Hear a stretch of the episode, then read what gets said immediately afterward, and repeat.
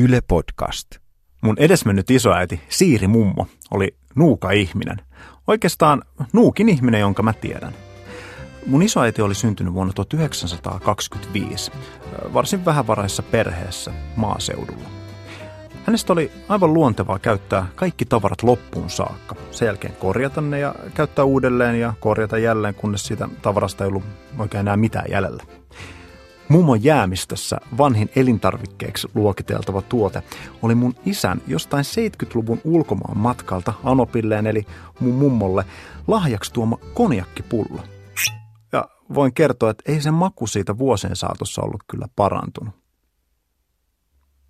Isoäiti myös olevansa nuuka. Hän toisinaan jopa korosti sitä varsin vaatimattomalla elämäntyylillä ja tuhlailua kritisoivilla huomautuksilla – Etenkin ruoan suhteen hän oli tarkka. Mitään ei heitetty pois, ellei ollut pakko. Mutta hän oli tosi tarkka siitä, että hän oli nimenomaan nuuka, eikä suinkaan pihi, saita tai kitsas. Tämä jaottelu voi kuulostaa hieman keinotekoiselta ja semanttiselta, mutta ei se ole sitä. Nuukuus on nimittäin hyvä. Mutta pihi, kitsas ja saita, ne sen sijaan on hieman negatiivisia asioita – Mummolle pihiä edusti hänen tuttavansa, joka säästi ruokakuluissa niin paljon, ettei voinut laittaa edes voisilmää kaurapuuroon. Siinä nuukan ja pihin ero. Pihi on niin nuuka, että se haittaa jo elintasoa. Nyt kun mä yritän ymmärtää tulevaisuutta ilmastonmuutoksen aikakaudella, nousee mun isoäiti väistämättä mieleen. Ollaanko me tekemässä ruokaa haaskaavasta ja yltiömäisesti kuluttavasta elämäntavasta paluuta nuukuuteen? Onko sillä edes mitään väliä, mitä me syödään? Muun muassa tästä me otetaan selvää tänään. Tämä on Tulevaisuus Hanskassa ja mä olen Jari Hanska. Varoitus. Tämä ohjelma saattaa sisältää toivoa.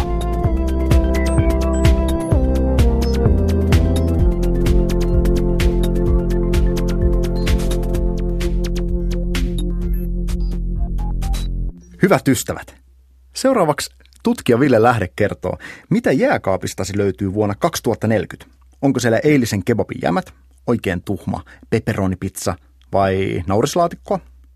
No siinä on huomattavasti vähemmän eläintuotteita kuin keskimäärin nykyisin suomalaisella lautasella. En mä usko, että lihansyönti loppuu Suomessa niin kuin missään nähtävissä olevassa tulevaisuudessa, mutta lihan kulutuksen täytyy olla vain niin huomattavasti pienempää ja silloin se tarkoittaa myös vähemmän maitotuotteiden kulutusta, koska ne on aika lailla sitoutunut toisiinsa. Käsi ylös, kuinka moni yllättyy, että meidän täytyy muuttaa ruokavaliotamme hiukan ekologisesti kestävämpään suuntaan. Lihankulutuksesta vähentäminen tuntuu jotenkin itsestäänselvyydeltä, mutta silti se tuntuu hankalalta. Mutta miksi on kuitenkin niin tärkeää? Syy on lihateollisuuden päästöissä.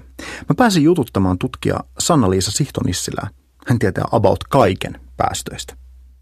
Joo, se on merkittävä. Et Suomessa se koko maatalouden osuus siitä Suomen kokonaispäästöstä on noin 10 prosenttia, mutta sitten globaalisti niin se on lähes 30 prosenttia. Et sitten globaalilla tasolla se onkin jo paljon isompi juttu.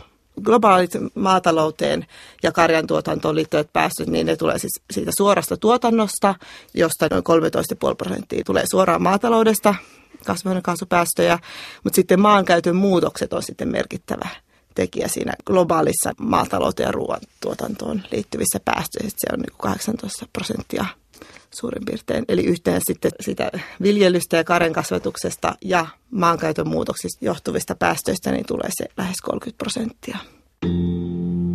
Maankäytön muutoksilla viitataan muun muassa sademetsien kaatamisen viljelymaiksi. Se on todellinen ongelma etenkin tropiikissa – se, mitä me laitetaan suuhun, on ilmastonmuutoksen torjunnassa aika oleellista, mutta tarjotaanko meille siitä riittävästi tietoa? Esimerkiksi kun mä menen kauppaan, niin ensimmäisenä mä katson, että mitä ne sapuskat maksaa. Jonkun verran sitä, että mistä päin ne tulee. Eli jos on tarjolla kotimaisia omppuja, niin sit mä otan mieluummin niitä kuin italialaisia. Mutta entäs sen jälkeen? Ei mulla ole mitään hajua siitä, että kuinka paljon päästöjä jonkin ruoan tuottaminen ja sen raahaaminen sinne lähikaupan tiskille on aiheuttanut. Ei missään kerrota siitä. Pitäisikö mun opetella jotain päästötaulukoita ulkoa? Me joudutaan toimia kaupassa tosi vajavaisten tietojen varassa. Sanna-Liisa Sihtonissilä, kerro, mitä mun pitäisi sinne ruokakoriin laittaa?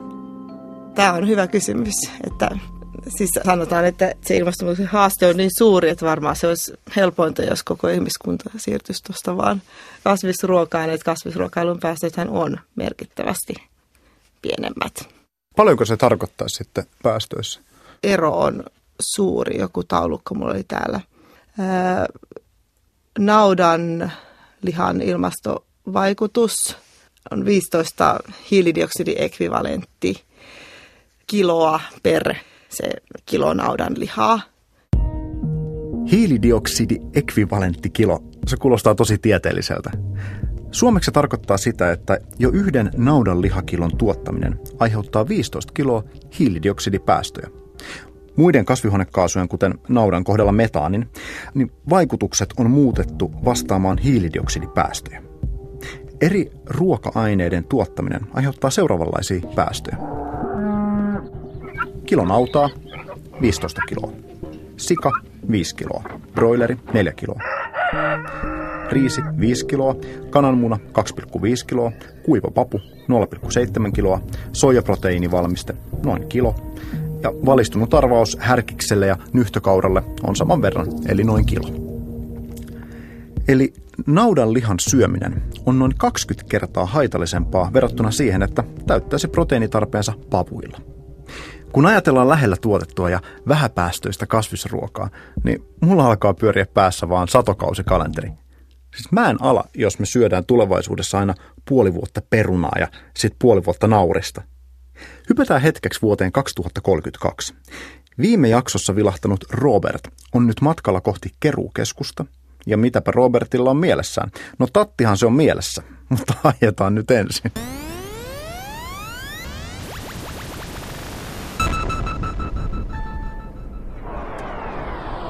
Halo, Taina, oot se kuulolla?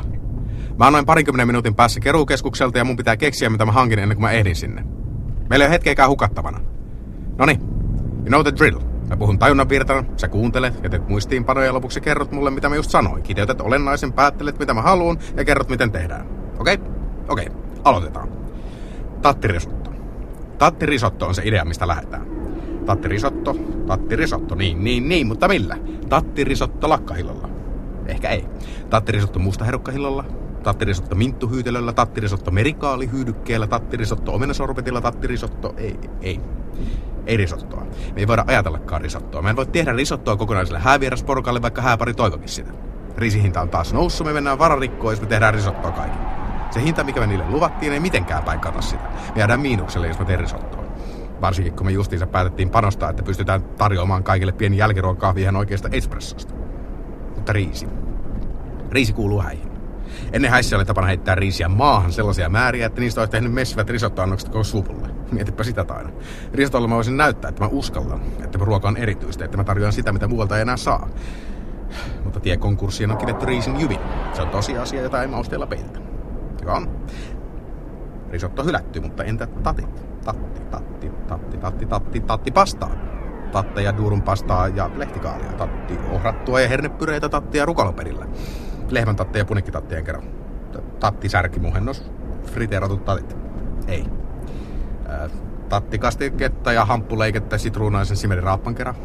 Tattia savumuikolla täytettynä, tattia ja norssia oliviöljyssä. Tatteja ja kuusen neulasia. Tatteja. Kevyesti haudotettuja kuusenneulasia ja kerkkämarinoitia torvisieniä. Tatit ja galvanoidut perunat. Ta- tatti yllätys. Raaka kypsytetyt tatit balsamiviini etikalla balsamoituna.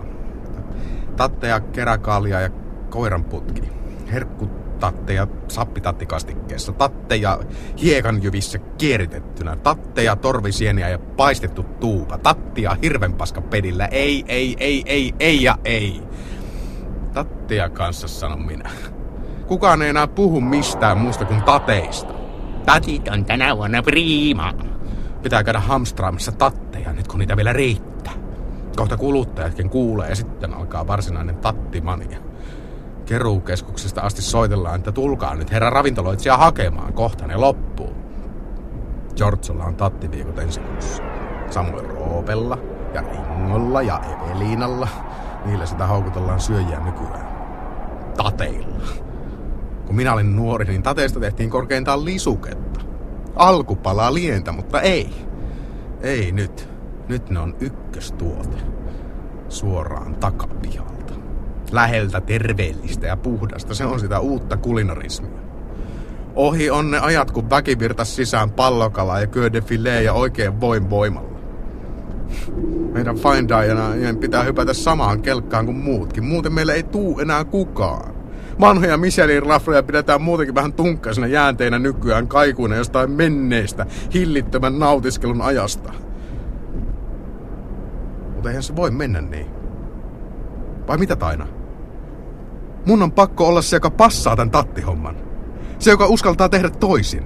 Muuten meidät on kohta joka iikka veistetty samasta sienestä. Ei kukaan itseään kunnioittava ravintoloitsija voi alkaa suunnittelemaan häämenua sen mukaan, mitä keruukeskuksessa sattuu olemaan. Pitää olla oma visio. Kausiruokaa, lähiruokaa, miten sillä voi erottua, kun ei muuta enää olekaan?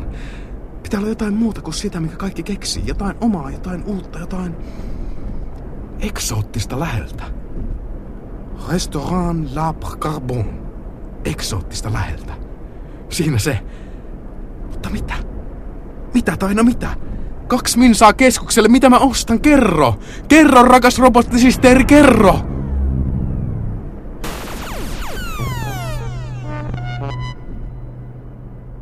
Edellä kuulun lähiruokaravintolan kokkiin samaistui Antti Tiensuu. Sittenkö se sitten on tulevaisuudessa? Tatteja ja satokausikalenterin mukaisia herkkuja, eikä pelkkää lanttua. Ei, se semmoinen pula-aika syöminen hän perustui siihen, että ihan oikeasti puuttui ruokaa. Et köyhät kansanosat joutu ostamaan sitä, mitä jäi jäljelle.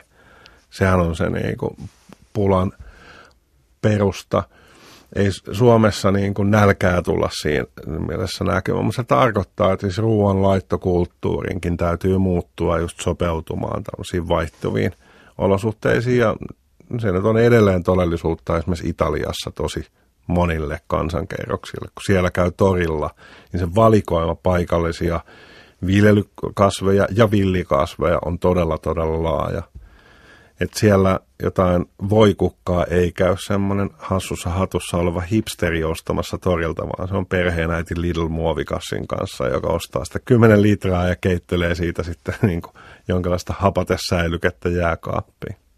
Me just vaimon kanssa ensimmäinen kolmasosa meidän omasta härkäpapusadosta saatiin pakkaseen.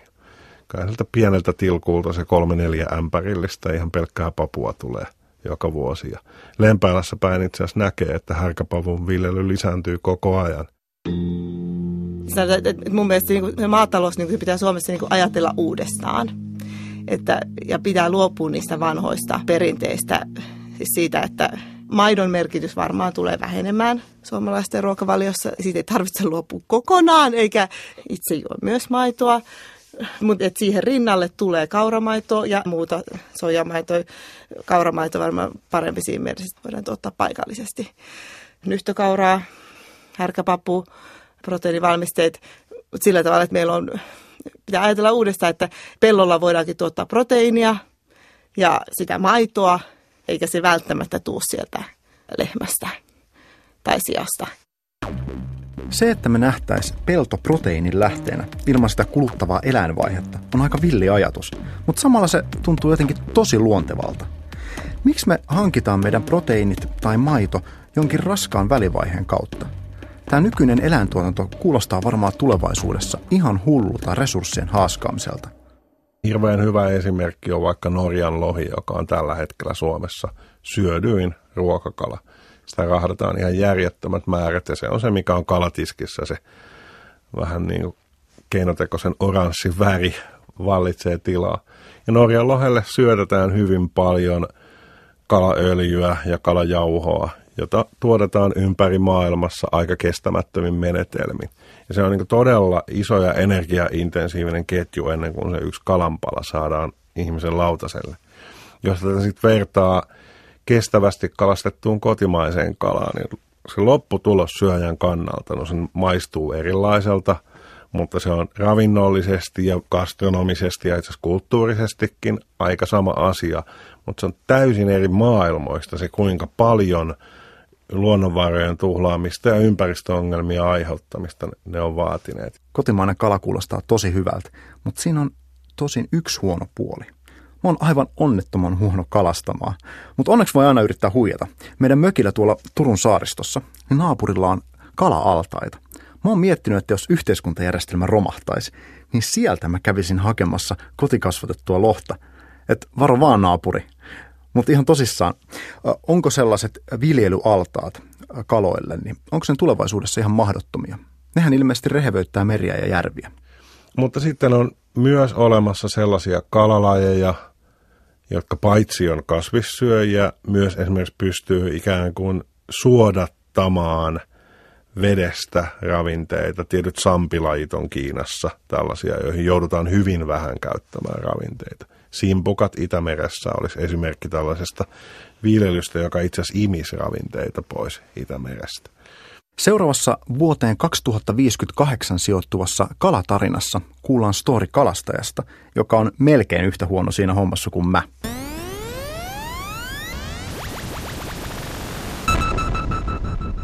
Onko mä koskaan kertonut sulle sitä juttua siitä kalasta, joka katosi? Tämä tapahtui kauan sitten joskus 2030-luvun alussa.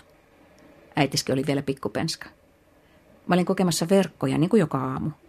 Mä olin hyvällä tuulella – Mä olin silloin melkein aina hyvällä tuulella. Se oli ilosta aikaa meille kalastajille. Moni meistä oli koko elämänsä ajan tottunut siihen, että leipä oli laihaa kuin entisemmänä häpykarva. Mutta silloin kala oli yhtäkkiä alkanut mennä kaupaksi. Kaikki kala. Me myytiin joka päivä verkot tyhjäksi puolen päivään mennessä ja kokoonnuttiin loppupäiväksi Grovin kumoamaan tuoppia. Kaikkien tilipussi oli likipitäen kaksinkertaistunut ja kaiken yllä leiju sellainen uutuuden viehätyksen kuheruskuukauden tuntu.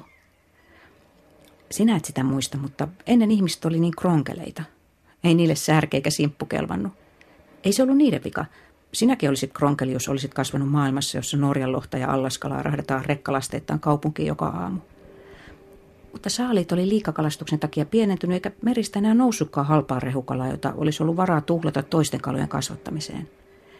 Ja kaukomaiden kala meni oman väestön ruokkimiseen – Niinpä ihmisten oli pakko totutella syömään sitä kalaa, mitä meidän verkosta milloinkin sattui nousemaan.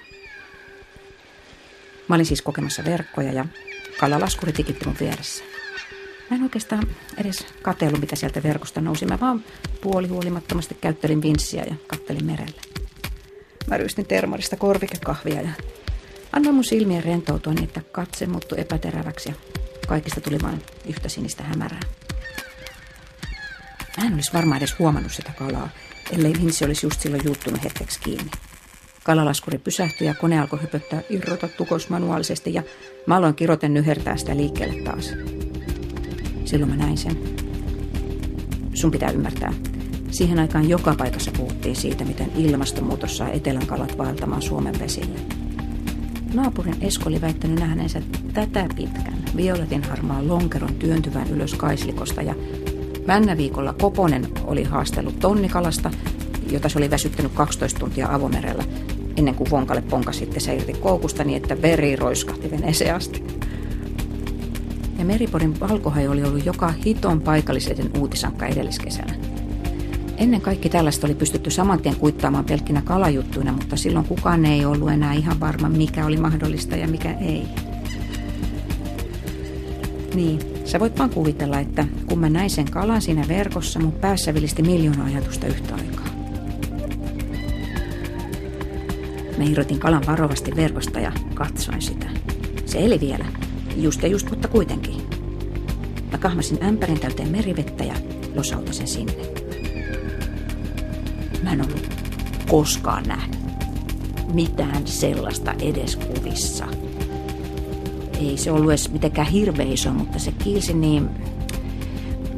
Sen suomut hohti punaisina ja sateenkaaren väreissä. Ihan niin kuin se olisi vaihtanut väriä koko ajan. Se oli enemmän korkea kuin pitkä, tai yhtä korkea kuin leveä. Sen evät ohentuu kärkeä kohti pieniksi läpikultaviksi hänniksi. Ja sen kylki. Sen kylissä oli tummia, melkein mustia merkkejä. Ihan niin kuin jotain kirjoitusta, niin kuin jotain muinaisia kiinalaisia merkkejä. Seitsemän merkkiä vieri vieressä. Ja sen otsassa oli iso pullea nystyrä, jossa oli vielä yksi merkki lisää. Päässä välähti kuva ikivanhasta itämaisesta kalastajasta, joka kirjoittaa kalan kylkeen viesti, niin kuin pullopostin mun löydettäväksi. Tuleville sukupolville. Mitä se yritti sanoa? Oliko se neuvo? Varoitus? Tarina? Vitsi? Mä havahduin siihen, että oli alkanut sataa. Siis ei mitenkään pienesti ripotella, vaan taivaan täydeltä. Vaikka just äsken oli ollut ihan kirkasta. Tuuli yltyi ja aallot alkoi lyödä kylkiin. Vene keinu niin kuin isomummun kiikkustuoli ja mä aloin pelätä, että ämpäri kaatui ja mun aarre lentää yli laidan. Niinpä mä nappasin sen syliin ja aloin horjua kohti ohjaamoa. Mä jouduin ponnistelemaan kaikki voimi, että mä kaatuisi ja pudottaisi sitä. Lopulta mä sain taisteltua tieni ohjaamoa ja vetästyä oven kiinni. Mä laskin ämpärin lattialle ja olin just istahtamassa alas ja huokasemassa helpotuksesta ja voiton riemusta, kun mä huomasin, että ämpäristä ei enää kuulunut polskintaa. Mä kurkistin sisään ja se kala. Se ei ollut enää siellä. Se oli vaan hävinnyt niin kuin tuhka tuuleen. Mä en tänä päivänäkään tiedä, mikä se kala oli. Mistä se tuli ja minne se meni. Mä en ole nähnyt mitään sellaista koskaan ennen sitä, enkä sen jälkeen. Joskus mä epäily kuvittelin, kun mä koko jutun, oliko sitä kalaa koskaan olemassakaan, mutta sä tiedät mut. Mulla ei ole mikään hyvä mielikuvitus ja nuorempana oli vielä huonompi. Mä en olisi ikinä pystynyt kuvittelemaan sitä kalaa, sitä kirjoitusta ja kaikkea. Ehkä se vaan on niin, että maailmassa asiat ennemmin katoaa kuin säilyy.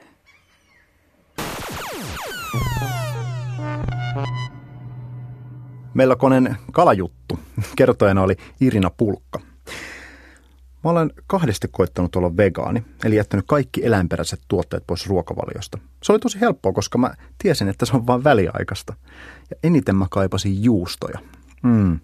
Mun tekee nytkin mieli jotain oikein rasvasta ja suolasta juustoa, kun mä ajattelen koko asiaa. Mä vietin sitä vegaanielämää reilu kuukauden ja sitten mä palasin vanhaa ruokavalioa. Mun kaveri huomautti mulle, että miksi pitää mennä joko tai vaihtoehdolla. Että miksi mä vaan vois vähentää lihan syöntiä yhteen kertaan viikossa. Ihan niin kuin ennen vanhaa. Silloin kun mun nuukamummo oli nuori, niin ei lihaa todellakaan syöty päivittäin. Ja tämä on itse asiassa paljon helpompi ajatus hyväksyä kuin kokonaan luopua juustoista ja lihasta. Me suomalaiset nimittäin kulutettiin viime vuonna keskimäärin 81 kiloa lihaa per nekku. Se tarkoittaa yli 220 grammaa joka päivä. Jos me syötäisiin se 220 grammaa lihaa vaan kerran viikossa, niin meidän lihan kulutus ja samalla päästöt tippuisi seitsemäsosaan. Siihen mä olisin ihan valmis. Se ei tuntuisi luopumiselta, vaan jotenkin kohtuullistamiselta. Silloin se ruokavalio ei olisi mikään identiteettikysymys, että onko mä nyt vegaani tai kasvissyöjä vai en. Ja silti ympäristö pelastus siinä sivus. Vai mitä Ville Lähde?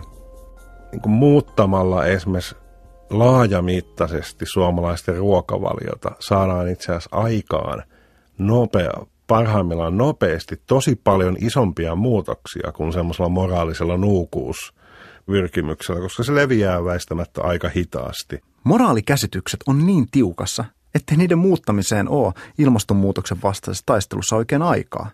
Ja siitä huolimatta me nähdään jo nyt, että yhä suuremmat ihmisjoukot on havahtunut tähän ympäristökysymykseen. Se pakottaa myös ruokateollisuuden liikkeelle. Me ei voida odottaa myöskään sitä politiikkaa.